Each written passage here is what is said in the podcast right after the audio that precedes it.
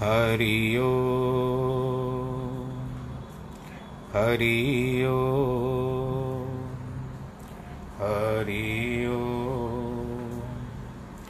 गुरुर्ब्रह्मा गुरुर्विष्णु गुरुर्देवो महेश्वरः गुरुर्साक्षात् परब्रह्म, तस्मै श्रीगुरवे नमः। विघ्नेश्वराय वरदाय सुरप्रियाय लम्बोदराय सकलाय जगद्दिताय, नागाननाय श्रुतियज्ञविभूषिताय, गौरीसुताय गणनाथ नमो नमस्ते। नाहं वसामि वैकुण्ठे योगिनां हृदयेन च, मद्भक्तां यत्र गायन्ति तत्र तिष्ठामि नारद। जिस घर में हो आरती, चरण कमल चितलाए तहाँ हरि वासा करे, ज्योत अनंत जगाए। जहाँ भक्त कीर्तन करे, बहे प्रेम दरिया। तहाँ हरि श्रवण करे, सत्यलोक से आए। सब कुछ दीना आपने, भेंट करूँ क्या ना? नमस्कार की भेंट लो जोड़ू मैं दोनों शान्ताकारं भुजगशयनं पद्मनाभं सुरेशं, विश्वाधारं गगनसदृशं, मेघवर्णं शुभाङ्गं, लक्ष्मीकान्तं कमलनयनं योगिविर्धानगम्यं, वंदे विष्णुं भवभयहरं सर्वलोकैकनाथं, मङ्गलं भगवान् विष्णु, मङ्गलं गरुडध्वज मङ्गलं पुण्डरीकाक्षमङ्गलाय स्तनोहरि सर्वमङ्गलमाङ्गल्ये शिवे सर्वार्थसाधिके। शरण्ये त्र्यम्बके गौरी, नारायणी नमोऽस्तु ते कृष्णाय वासुदेवाय हरये परमात्मने प्रणतक्लेशनाशाय गोविन्दाय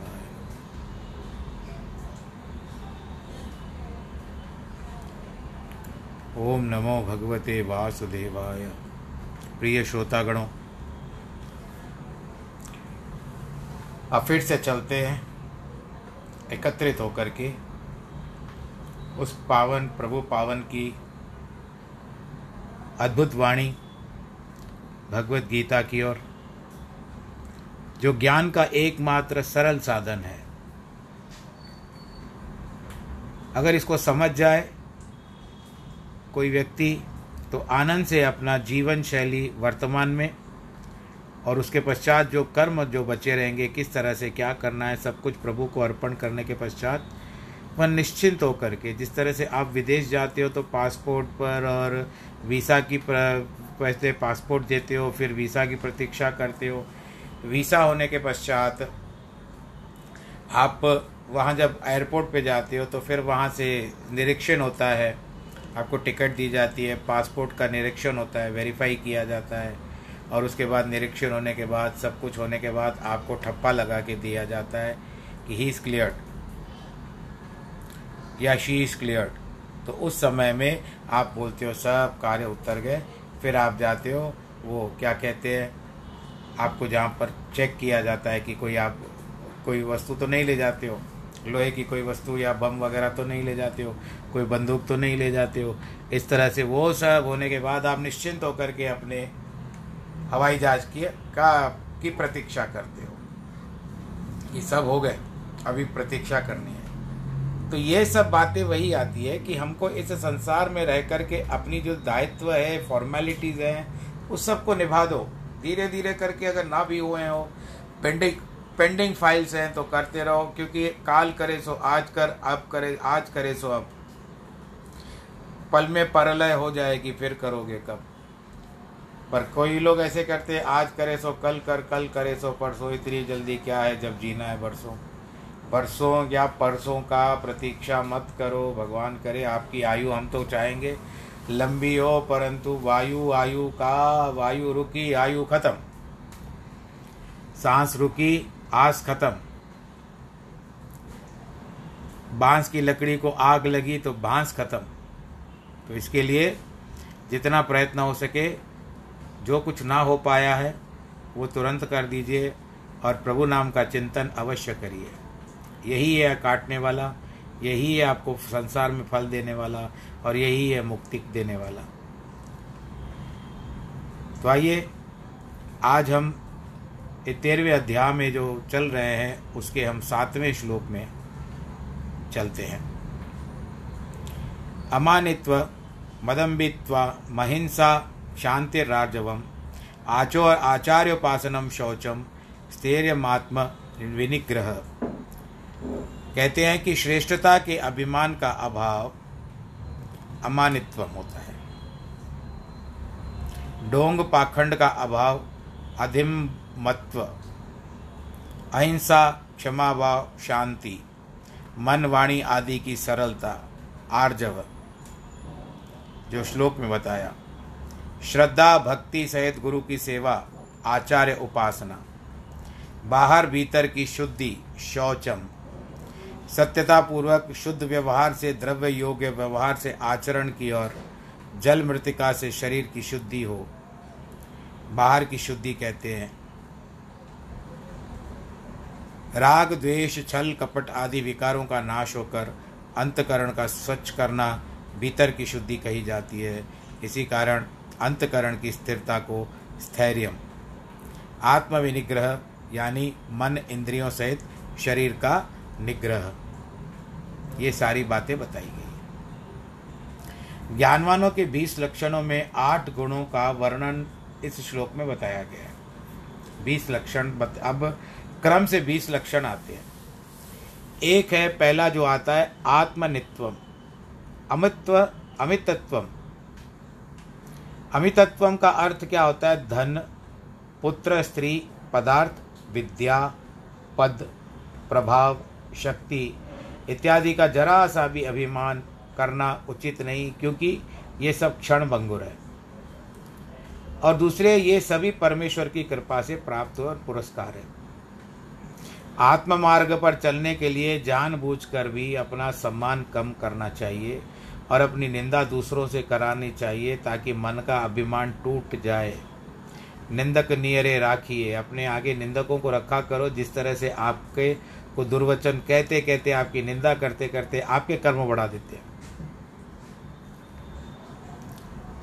दो महात्मा एक साथ रहते थे और दोनों परमेश्वर की भक्ति करते थे। जहाँ पर जाते, उनका सम्मान होता। उनके उपदेशों का लोगों पर बहुत बड़ा प्रभाव पड़ता था। क्योंकि उनका रहन सहन भी सीधा साधा था। लोग भी उनकी बहुत सेवा करते थे। एक बार एक नगर में गए तो उन्हें बहुत सम्मान मिला और वहाँ के राजा ने सोचा कि उनका दर्शन किया जाए। उन्होंने जब सुना कि राजा दर्शनार्थ आ रहा है तो वह सोचा, अब हमारा और अधिक सम्मान होगा। अतः अभिमान के गुण से स्थिर रखने के लिए उन्होंने परस्पर मिथ्यावाद करने का निर्णय किया। हम झूठ बोलेंगे। राजा को आता देखकर निकट मात्र जो एक रोटी रखी थी, उस पर लड़ने लगे जानबूझ करके एक कहने लगा यह रोटी तू नहीं खा सकता, मैं खाऊँगा। दूसरा बोला, इस रोटी पर मेरा अधिकार है। अतः मुझे कभी नहीं, तुझे नहीं खाने दूँगा। राजा ने देखा, तब सोचा, अरे, ये तो भूखे भिखारी है। जो एक रोटी के लिए तू तू मैं मैं कर रहे हैं। यदि सामने इतने लोग बैठे हुए हैं, यह सोचकर कि ये तो सच्चे महात्मा नहीं है, वह राजा अपने मंत्री के साथ वापस चला गया। उन महात्माओं ने तत्काल प्रभु को धन्यवाद दिया। विपदा टल गई क्योंकि अत्यधिक सम्मान भी मनुष्य का पतन ही लाता है। अभिमान में तो कुछ गुण होते हैं, जिनका वह अभिमान करता है। किंतु अहंकारी में तो कोई भी गुण न होते हुए भी ऐसा ही समझता है कि मैं सभी से अधिक गुणवान हूँ। विनयशील व्यक्ति, मान, सम्मान, प्रशंसा, बड़ाई आदि कुछ भी पसंद नहीं करता नहीं अपने गुणों का प्रदर्शन करता है। आत्म प्रशंसा की भी कभी कदापि नहीं करता। भाई नहीं, ठीक है, जो प्रभु का है, जो कुछ मिला है, भगवान जी ने दिया जो कुछ कर रहा हूँ, उनके प्रसन्नता के लिए कर रहा हूँ। और मुझे न मान चाहिए, न सम्मान चाहिए, न खुशी चाहिए, न आपकी निंदा आप करोगे दो मिनट के। प्यार भरे वचन बोलोगे, फिर पीछे जा कर के कोई निंदा भी कर लेता है। सामने मुँह दिखाई होती है अरे वाह, सामने ऐसा, वैसा वैसा। और करते करते अंत में कहता है, वो तो मैं सामने से जानबूझ करके करके आया, उसको खुश करने के लिए। तो मन कभी भी है, कई सच्चे भी ऐसे नहीं, भाई, सभी लोग ऐसे होते हैं। कई लोग सच्चे मन से भी करते हैं, श्रद्धा भी से भी करते हैं, प्रेम से भी करते हैं और सराहना करते हैं। अब परखा नहीं जा सकता कि कौन सच्चा है, कौन झूठा है। आप एक बात का ध्यान रखिए कि मेरे गुरुजी ने एक बात बताई थी कि राजा, कभी भी एक बात का ध्यान रखो कि व्यक्ति जब सामने वाला झूठ बोलता है तो उस समय उसको यह भी प्रतीत है कि मैं झूठ, वो झूठ कह रहा है। पूरा चंट होगा तो मैं उसका नहीं कह सकता हूँ, लेकिन जो व्यक्ति सीधा साधा होता है, वो आपसे झूठ कहता है, प्रयत्न करता है आपसे झूठ कहने का तो उस समय वो आपसे आँखों से आँखें नहीं मिला पाएगा। झूठ कहते हुए वो आपकी आँखों से आँखें नहीं मिला पाएगा, वो आँखों को इधर उधर घुमा घुमाते हुए आपको बताएगा क्या बात है। अगर उसने आँखों से आँखें मिला करके आपसे बात की तो समझ जाइए कि ये सच कह रहा है। बाकी ये भी मैं कह रहा हूँ कि चंट होगा तो अपने हिसाब किताब में जिसका काम ही सारा दिन झूठ बोलना है तो उसके लिए मैं कोई गारंटी, लेकिन जो पहली बार होता है तो वो नज़रें इधर उधर अपनी दृष्टि को इधर उधर करते हुए बात करता है तो आप समझ जाइए कि ये झूठ कह रहा है। अगर आपकी आँखों में देख करके बात किया तो समझ लो कहीं ना कहीं सच्चाई है उसके तो इस तरह से मेरे गुरुजी ने सिखाया था। तो यहाँ पर यही है कि हमको प्रशंसा की ज़रूरत नहीं है। हम उसके दृष्टि में चढ़े। जिसके लिए हम संसार में आए, जिन्होंने हमको मुक्ति के रास्ते पे भेजा है, संसार को पार करने के लिए हमको मार्ग दिखाया है तो उसके अनुसार हमको ये कार्य करना चाहिए कि हम उसके दृष्टि में चढ़े। एक आ गया अमितत्व दूसरा आता है निष्कपटता। अधम्बित्व रावण दम्भ करके योगी का वेश धारण कर सीता का अपहरण करके ले गया। किंतु अंत में सभी जान गए कि उसने योगी का कपट वेश धारण करके कुकर्म किया था। कितने ही पाखंडी पुरुष अपने लाभ, अपनी पूजा या अपने नाम के लिए गुणवान धर्मात्मा या भक्त होने का ढोंग रचकर सबको धोखा देते हैं। ये आत्मपद की बड़ी बाधा है। अहिंसा, मन, वाणी और शरीर में किसी को भी पीड़ा या दुख न देना अहिंसा परमो धर्म कहा गया है। हिंसा वही करता है जिसके मन में दया, हिंसा वही करता है जो दया का अभाव है। भाव नहीं, अभाव है, कम है। नहीं है। दया के अभाव से कोई भी धर्म टिक नहीं सकता। दया धर्म का मूल है। नरक मूल अभिमान। तुलसी दया न छोड़िए। जब लग घट में प्राण। और ऐसे भी कहा जाता है कि दया धर्म का मूल है। पाप मूल अभिमान। तुलसी दया न छोड़िए। जब लग घट में प्राण। गुरु नानक ने भी कहा है कि अट सठ तीरथ सगल पुन जीव दया परमाण। हिंसा का अर्थ सिर्फ़ किसी को पीटना या किसी पर प्रहार करना ही नहीं है, बल्कि किसी से कटु शब्द भी नहीं कहने चाहिए, वाणी की हिंसा होती है। उसी प्रकार मन में किसी की भी बुराई करना है, किसी के प्रति वैर को धारण करना भी मन की हिंसा है। आत्मज्ञान के जिज्ञासु को तीनों प्रकार की हिंसा, शरीर, वाणी और मन इनसे दूर रहना चाहिए, यानी हिंसा से दूर रहना चाहिए। न शरीर से करे, न मन से करे, न वाणी से करे। राजा युधिष्ठर को अनेक कष्ट प्राप्त हुए, किंतु धर्म सदैव उनका सहायक रहा, क्योंकि धर्मो रक्षति रक्षित उसे सदैव यही मन में खटकता रहा कि भगवान विष्णु, कृष्ण मुझे धर्म पुत्र धर्मराज धर्म स्वरूप कह करके क्यों बुलाते हैं? किंतु भक्त कभी भी उन्होंने नहीं बुलाया। एक बार वह वन में सैर कर रहा था तो अचानक देखा कि एक वनवासिनी महिला को गर्भ की दारुण व्यथा हो रही थी। वह अत्यंत व्याकुल थी।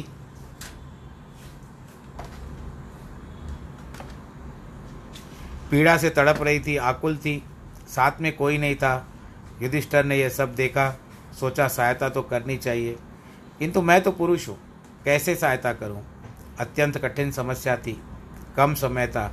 आखिरी में आँखों पर पट्टी बांधकर उस महिला की और उसकी ध्वनि के सहारे गए। निकट जाकर बोले, हे माँ, मैं तेरी सेवा करने आया हूँ। मुझे अपना ही पुत्र मान। मुझे अपनी सेवा करने दे। ऐसा कहकर वो धात्री बन गया, दाई बन गए। दाई का काम किया। उस मालिक, महिला के पेट पर अपने हाथों से मालिश की। बच्चा सरलता से पेट के बाहर निकल आया। फिर उसे पालकी में बिठाकर अपने महल में लिवा लाए। दूसरे दिन जब वह भगवान कृष्ण के पास गए तो भगवान ने उनको स्वागत करके कहा, पधारिए भक्तराज। युधिष्ठर बोले, स्वामी, क्या कारण है? आज मुझे आपने भक्त कह करके पुकारा। इसके पूर्व तो कभी ऐसे नहीं बुलाया। भगवान ने कहा, प्रिय, कल तूने एक देवी की सच्ची सेवा की है, जिसके अंतर में ऐसी दया है वह मेरा ही भक्त होता है।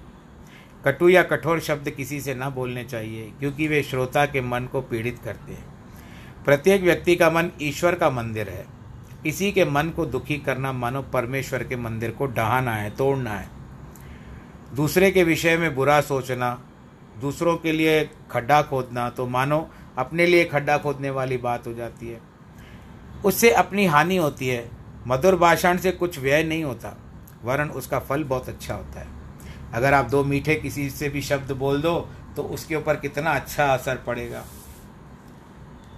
अगर आप उससे कटु आके बोलोगे और अपने आप को कुछ समझ करके बोलोगे कि आप ही सच्चे हो तो कभी कभी ऐसा नहीं कि आप ही सच्चे हो, कभी आपको वो झूठा साबित कर सकता है। इसके लिए मीठा मीठा बोल करके आप इतना भी मीठा मत बोलिए कि जहाँ पर उचित हो, जितना समझ में आए। नहीं तो उस पर भी लोग आक्षेप करेंगे, ये तक खाली ज़बान है जो मिठुआ खाली ज़बान का जो अपनी जिवा का मीठा है, बाकी अंदर में इसके कड़वाहट है, बैर है। एक महात्मा पर्वतों पर रहा करता था। संपूर्ण आयु की साधना से मन को शुद्ध किया। उसका एक शिष्य था।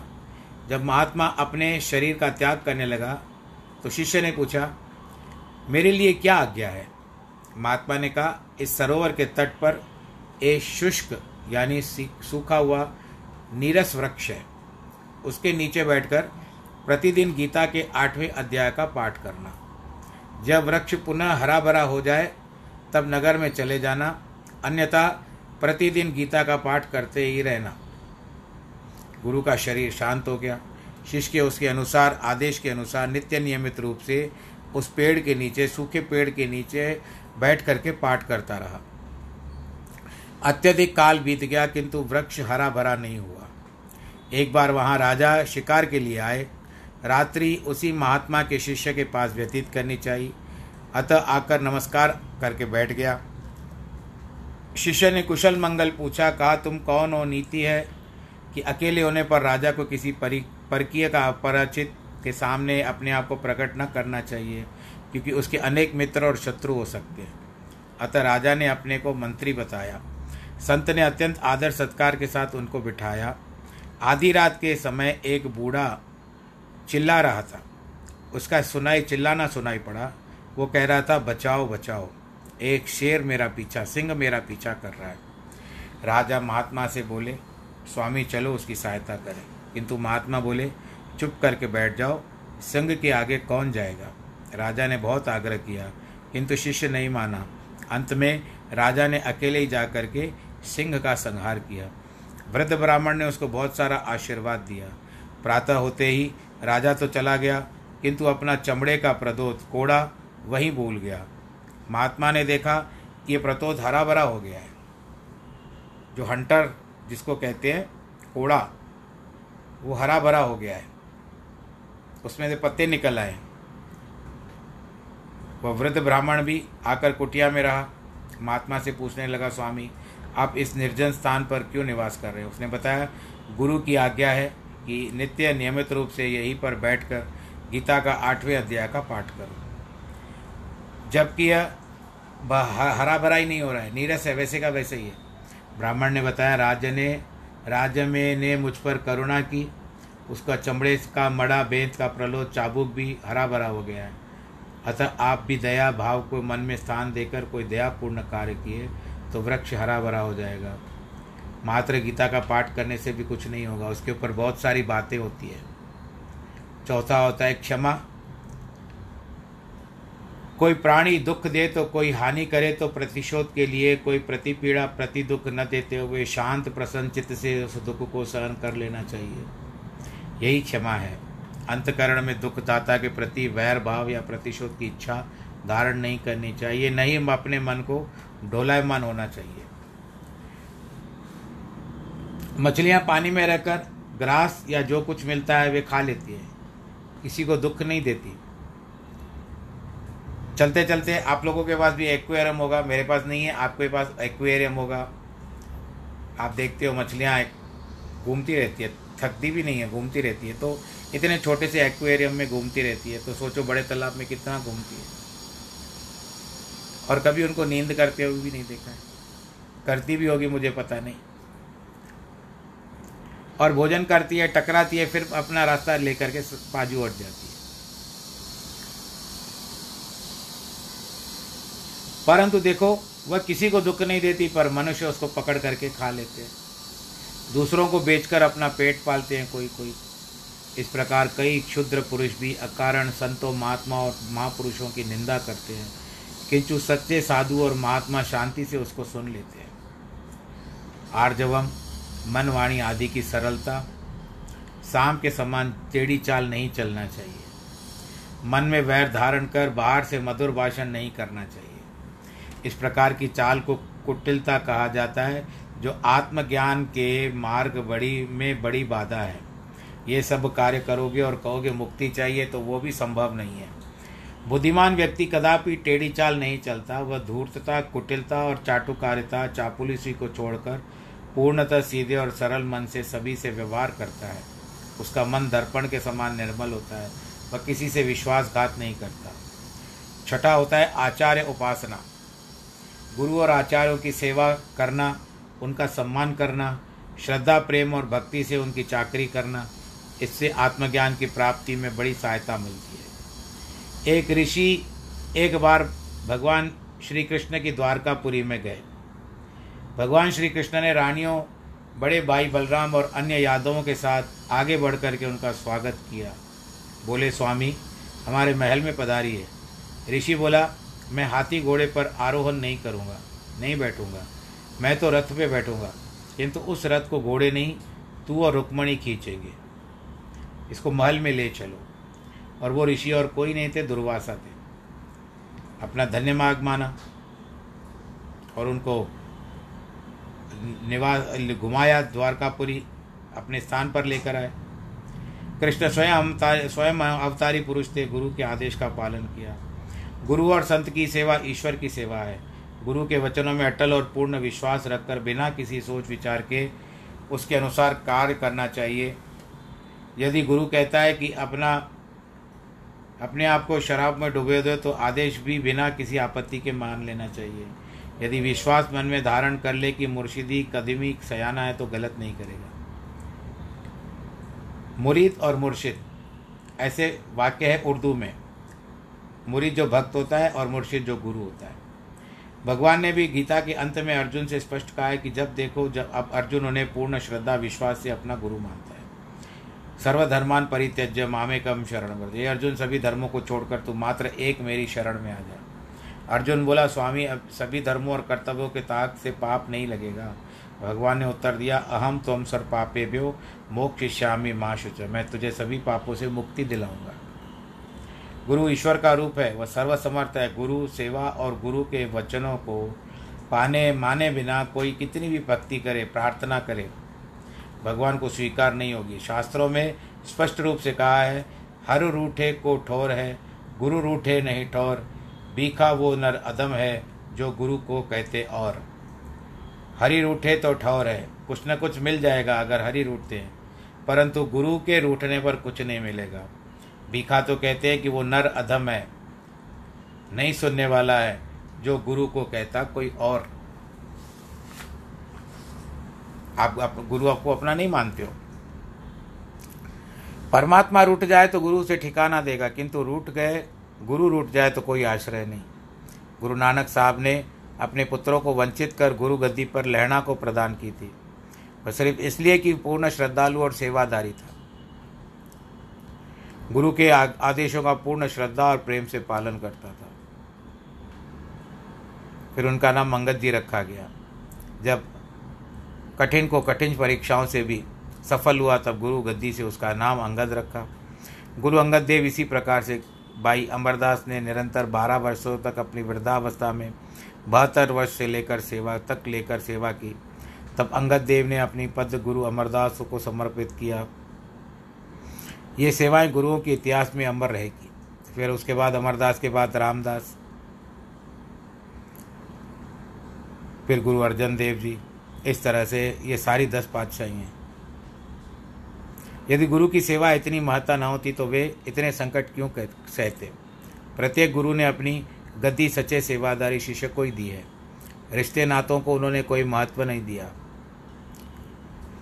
जो गुरु के वचनों की अवहेलना करता है, नहीं सुनता है, अवज्ञा करता है वह चाहे कितना भी बड़ा सिद्ध पुरुष क्यों न हो, नरक का अधिकारी बनता है, उसका कोई कल्याण नहीं होता। एक नगर में एक बगीचा था, गार्डन उसके अंदर अमृत वेला में प्रतिदिन सत्संग होता था। राजा ने वहाँ पर महात्माओं के लिए एक अनेक के अनेक कुटिया बनवाई। एक बार वहाँ पंडित आया, वह प्रतिदिन सत्संग करता। उसकी आदत थी उपदेश करते करते बीच बीच में लोगों से कहता, राम कहो बंधन सब टूटे, राम कहो बंधन सब टूटे। वहाँ पर रानी भी कथा सुनने के लिए आती थी। वह अपना तोता भी पिंजरे को ले आती थी। उसे पास वृक्ष पर लटका देती। तोता भी यह कथा सुनता, परंतु कुछ दिनों के बाद पश्चात वह पंडित ये वचन सभी से कहलवाता, पर तोता, क्या बोलता था? यू मत कहो रे पंडित झूठे, यू मत कहो रे पंडित झूठे। पंडित यह सुनकर बहुत सोचता कि किंतु कोई उपाय नहीं सोचता था कि तोते को कैसे चुप कराया जाए। एक बार घूमते घूमते नदी के तट पर बड़े बड़े संतों की कुटिया थी। उनमें से किसी कुटिया के अंदर गया। वहाँ बैठे संत ने पूछा, सत्संग तो ठीक प्रकार से चलता है ना? लोग प्रेम से कथा सुनते हैं ना? पंडित बोला, वैसे तो सब ठीक ठाक है, किंतु उस सभा में रानी एक तोता लेकर के आती है। जब मैं स्वभाव अनुसार लोगों से कहलाता हूँ, राम कहो, सब बंधन टूटे तो तत्काल तोता उत्तर में बोलता है, यूँ मत कहो रे पंडित झूठे। मैं तो सोच में पड़ गया हूँ कि उसको उत्तर क्या दूँ। संत बोला, पंडित जी, तोता बोलता तो ठीक है। राम नाम कहने से यदि बंधन टूट जाते तो राम नाम तो चोर भी कहते हैं। पंडित ने स्वीकार किया, यह तो सत्य, किंतु लोगों में राम नाम जपवाना है तो तोते को कैसे समझाऊं? संत ने कहा, उस तोते को मेरे पास लेकर आओ तो मैं उसे समझाऊँगा। पंडित ने रानी से दो घंटों के लिए तोता मंगवाकर संत को दिया। महात्मा ने तोते से पूछा, कथा के समय तू पंडित को ऐसा उत्तर क्यों देता है देता है? स्वामी तोता बोला, स्वामी, अब मैं बिल्कुल छोटा था तो एक शिकारी मुझे हाथों में बिठाकर अपने घर ले गया, क्योंकि उस समय मेरे पंख नहीं निकले थे। मैं उड़ नहीं सकता था। जब थोड़े पंख निकले तो उसने तिनकों का पिंजरा बनाया, मुझे उसमें अंदर रखा। सारा समय मुझसे राम नाम बुलवाता था। वो कुछ बड़ा हुआ तो लकड़ी का पिंजरा बनाकर उसमें रखा। जब अच्छी तरह से राम नाम बोलना सीखा तो लोहे के पिंजरे में रख दिया।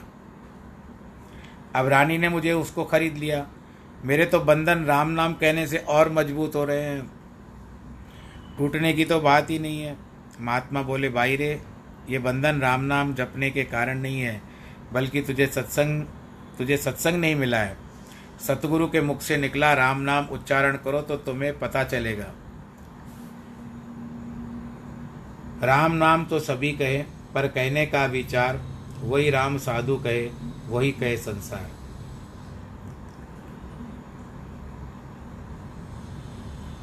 इसमें मैं आपको एक बात और बताता हूँ फिर उसने आ, क्या हुआ? इसमें आधा लिखा हुआ है पूरा नहीं लिखा हुआ है।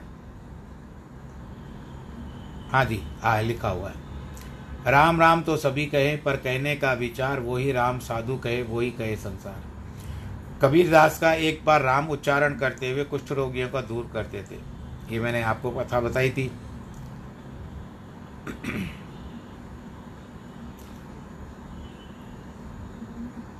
तो इस तरह से राम नाम कहते ही उनके सब कष्ट दूर हो जाते थे। तो इस तरह से महात्मा ने तोते से कहा ये शुक तू, तुझे राम नाम का मंत्र गुरु से प्राप्त नहीं हुआ है। महात्मा ने तोते से राम राम कहलाया और स्वयं राम राम का उच्चारण करते हुए प्रेम पूर्वक हाथ पाँव उछालने लगा और पृथ्वी पर सीधा होकर सो गया। पंडित ने फिर तोते को रानी के पास वापस भेज दिया। महात्मा ने पंडित से कहा, यह तोता कल से सत्संग में आएगा ही नहीं। तोता रानी के पास पहुँचा। उस समय दिया हुआ सारा आहार ले लिया, किंतु प्रातः होते ही राम राम कहते हुए पंख फड़फड़ाकर सीधा हो गया। श्वास लेना बंद कर दिया। रानी ने समझा मर गया है। उस पिंजरे से निकालकर एक दीवार पर रखा तो वो उड़ गया, तत्काल उड़ गया। उस दिन से वह सत्संग रानी पिंजरा लेकर ही नहीं गई। पंडित ने सोचा, चलो, तोते से पिंड छूटा, किंतु तोता तो पुनः आकर उस पक्षी वृक्ष की डाल पर फिर बैठ गया।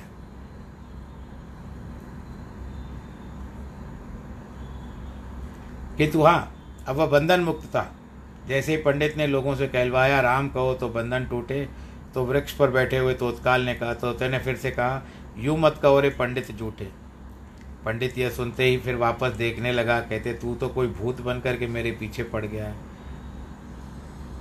तो तोता बोला, यह मत करो, राम कहो सब बंधन टूटे, किंतु ऐसा बोलो, सतगुरु मिले तो बंधन टूटे। संपूर्ण जीवन में तो राम राम ही रट रहा था, किंतु बंधन तो दृढ़ हो गए, परंतु एक दिन मुझे सदगुरु मिल गए तो उनको देखते ही उन्होंने मुझे ऐसा ज्ञान सिखाया कि मेरा बंधन छूट गया। अब मैं स्वतंत्र हूँ। गुरु ने उसको सिखाया था, इस तरह से करोगे तो तुमको बंधन से निकाल दिया जाएगा, मृतक समझ करके। सातवां होता है शौच। शुद्धि या पवित्रता। शौच मतलब एक शौच, वो आप मत समझिए, एक शौच होता है अपने अंदर की शुद्धिता शुद्धिकरण करना। शरीर और मन दोनों की पवित्रता ज्ञान पंथियों के लिए नितांत आवश्यक है। मन में वैर, विरोध, काम, क्रोध आदि भावों को आने नहीं देना चाहिए। विषयों को भी जहर मान करके उनसे सदैव दूर रहना चाहिए। उनसे बुरे को को छोड़कर कदापि भला होने वाला नहीं। शरीर की शुद्धि या पवित्रता तो स्वास्थ्य के लिए नितांत आवश्यक है। मन में वैराग्य वृत्ति धारण करने से विषयों को मन से दूर रखा जा सकता है। जब आ, समुद्र मंथन हो रहा था मैंने बीच में आप सबको भजन भेजा था कि देव दानव दो चले सब सजा के साथ मंथन आसागर का करे मिल कर के सब आज। अंत में जब हलाहल विष निकला तो उसको पी लिया शिव शंकर ने नीलकंठ कहलाए तभी से। अंत में मैंने ये पंक्ति जोड़ी है। वो क्या है कि आप सुनो और मथन करो अपने मन को आज विष निकले तो फेंक दो, विषयों को भी फेंक दो। कर लो प्रभु को याद अब से, श्रीमन नारायण नारायण। ये भजन मैंने पंक्ति बनाई थी। आठवां होता है स्थैर्य चित्त की स्थिरता स्थिरता का रखना। ज्ञान मार्ग में कितनी भी बाधाएँ उपस्थित क्यों न हो, फिर भी पुरुषार्थ को कभी नहीं छोड़ना चाहिए। स्थिरता के बिना इष्टदेव का ध्यान भी नहीं किया जा सकता। कभी दिन सारा दिन दुकान पे पुरुष बैठे रहते हैं। एक दो दिन ग्राहकी नहीं होती है तो क्या दुकान छोड़ देते हैं?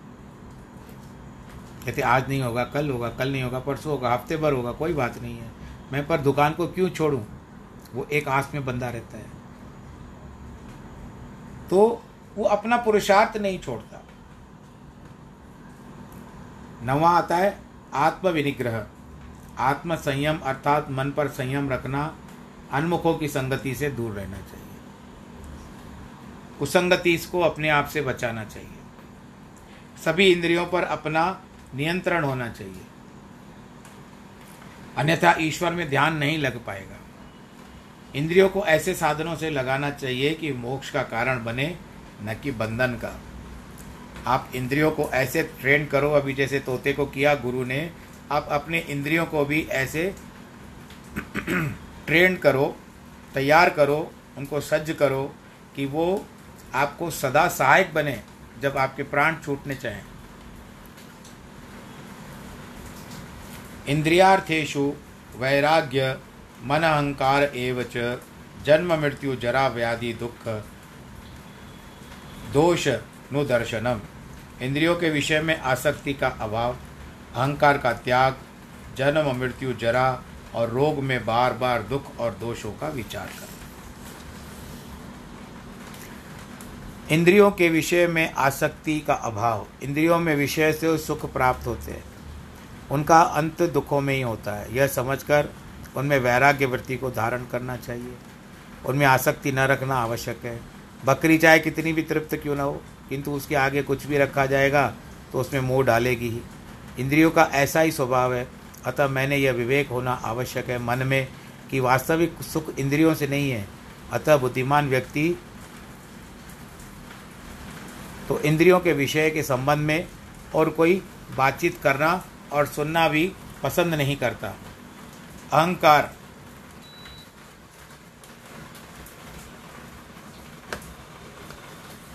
वर्षा हो रही है बाहर। अहंकार का क्या होता है? मन से अहंकार को पूरी तरह से निकालना आवश्यक है। अहंकार एक बड़ा मानसिक रोग है, जो आसुरी संपदा, संपन्न व्यक्तियों अर्थात राक्षसों और दैत्यों में होता है। मन में घमंड या अहंकार हो तो मानना चाहिए कि बड़े पापों का फल है। काफ़ी पुरुष संसार में सागर से पार हो गए। लोभी भी पार हो जाते क्रोधी भी पार हो जाते मोहग्रस्त व्यक्ति भी संसार से अगर से पार हो जाता है। किंतु ऐसा एक ही उदाहरण शास्त्रों में, पुराणों में नहीं मिलता। कोई भी अहंकारी कभी पापी न हो। नम्र नम्र व्यक्ति को भी सभी चाहते। महर्षि अष्टावक्र ने राजा जनक से कहा, जो अभिमान से ऐसा करता है, सोचता है कि यह मैं करता हूँ, यह काम मैंने किया है, यह काम मैं मैं ही करूँगा, उसे भयंकर विषधर ने काटा है, ऐसा मानना चाहिए, यानी सांप ने काटा हुआ है। और वह पूरा अहंकार के जहर से भरा हुआ है। इसलिए मुनि ने राजा को यह उपदेश दिया कि हे राजन, शुभ कर्म करने के पश्चात यही समझो कि सारा सुख और आनंद ईश्वर की कृपा से प्राप्त होता है। मन की सरलता या नम्रता परमात्मा का वरदान है। गुरुवाणी में स्पष्ट रूप से कहा जाता है कि तीर्थ दप, जप, तप और दान कर मन में धरे गुमान, नानक ने फल जात तीय, जीव कुंचर स्नान।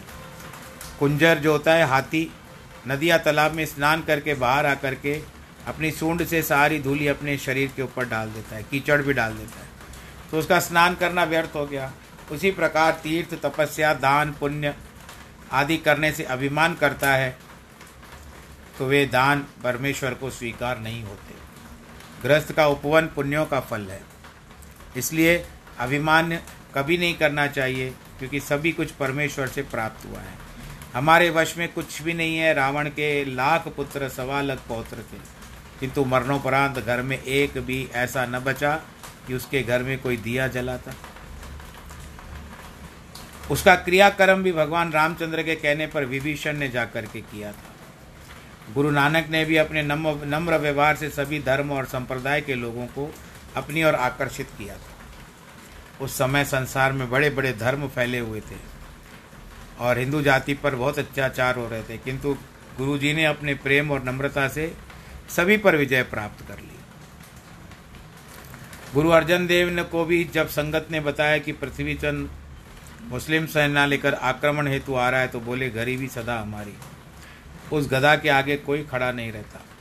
निर्धनता का चोला तो मानो कवच है, जिस पर कोई प्रहार नहीं हो सकता। संसार में कितनी ही उन्नति हो जाए किंतु उसे परमेश्वर की कृपा ही समझनी चाहिए। जब तक उनकी कृपा नहीं होगी, तब तक आपके लिए संभव नहीं है। एक गाँव में एक जमींदार था। ईश्वर ने उसे धन और संतान सभी कुछ दिया था। उसके घर में पुरुषों की संख्या छत्तीस थी। जब भी पुरुष घर में जाते तो अति प्रसन्न होता, वाह रे, मेरी सेना बन गई है, कैसे मेरे समान? उसे अत्यंत अहंकार हो गया। परमात्मा की माया कुछ ऐसी हुई कि एक रात्रि सारा कुटुंब खा पी कर सो गया। प्रातःकाल जब जमींदार जागा तो पाया कि उसके अतिरिक्त पैंतीस पुरुष मरे पड़े हैं। बहुत बार उन्हें बुलाया, विलाप किया, किंतु उठते कैसे? बहुत देरी रोने पीटने लगा। नागर, नगर के अनेक लोग एकत्रित हुए। सभी बंधु बांधव भी आ गए। किंतु क्या करते? सब लोग केवल सांत्वना ही दे रहे थे। जिस प्रकार, जिस ठाकुर स्यू ना चारा, जिसको कित नमस्कारा।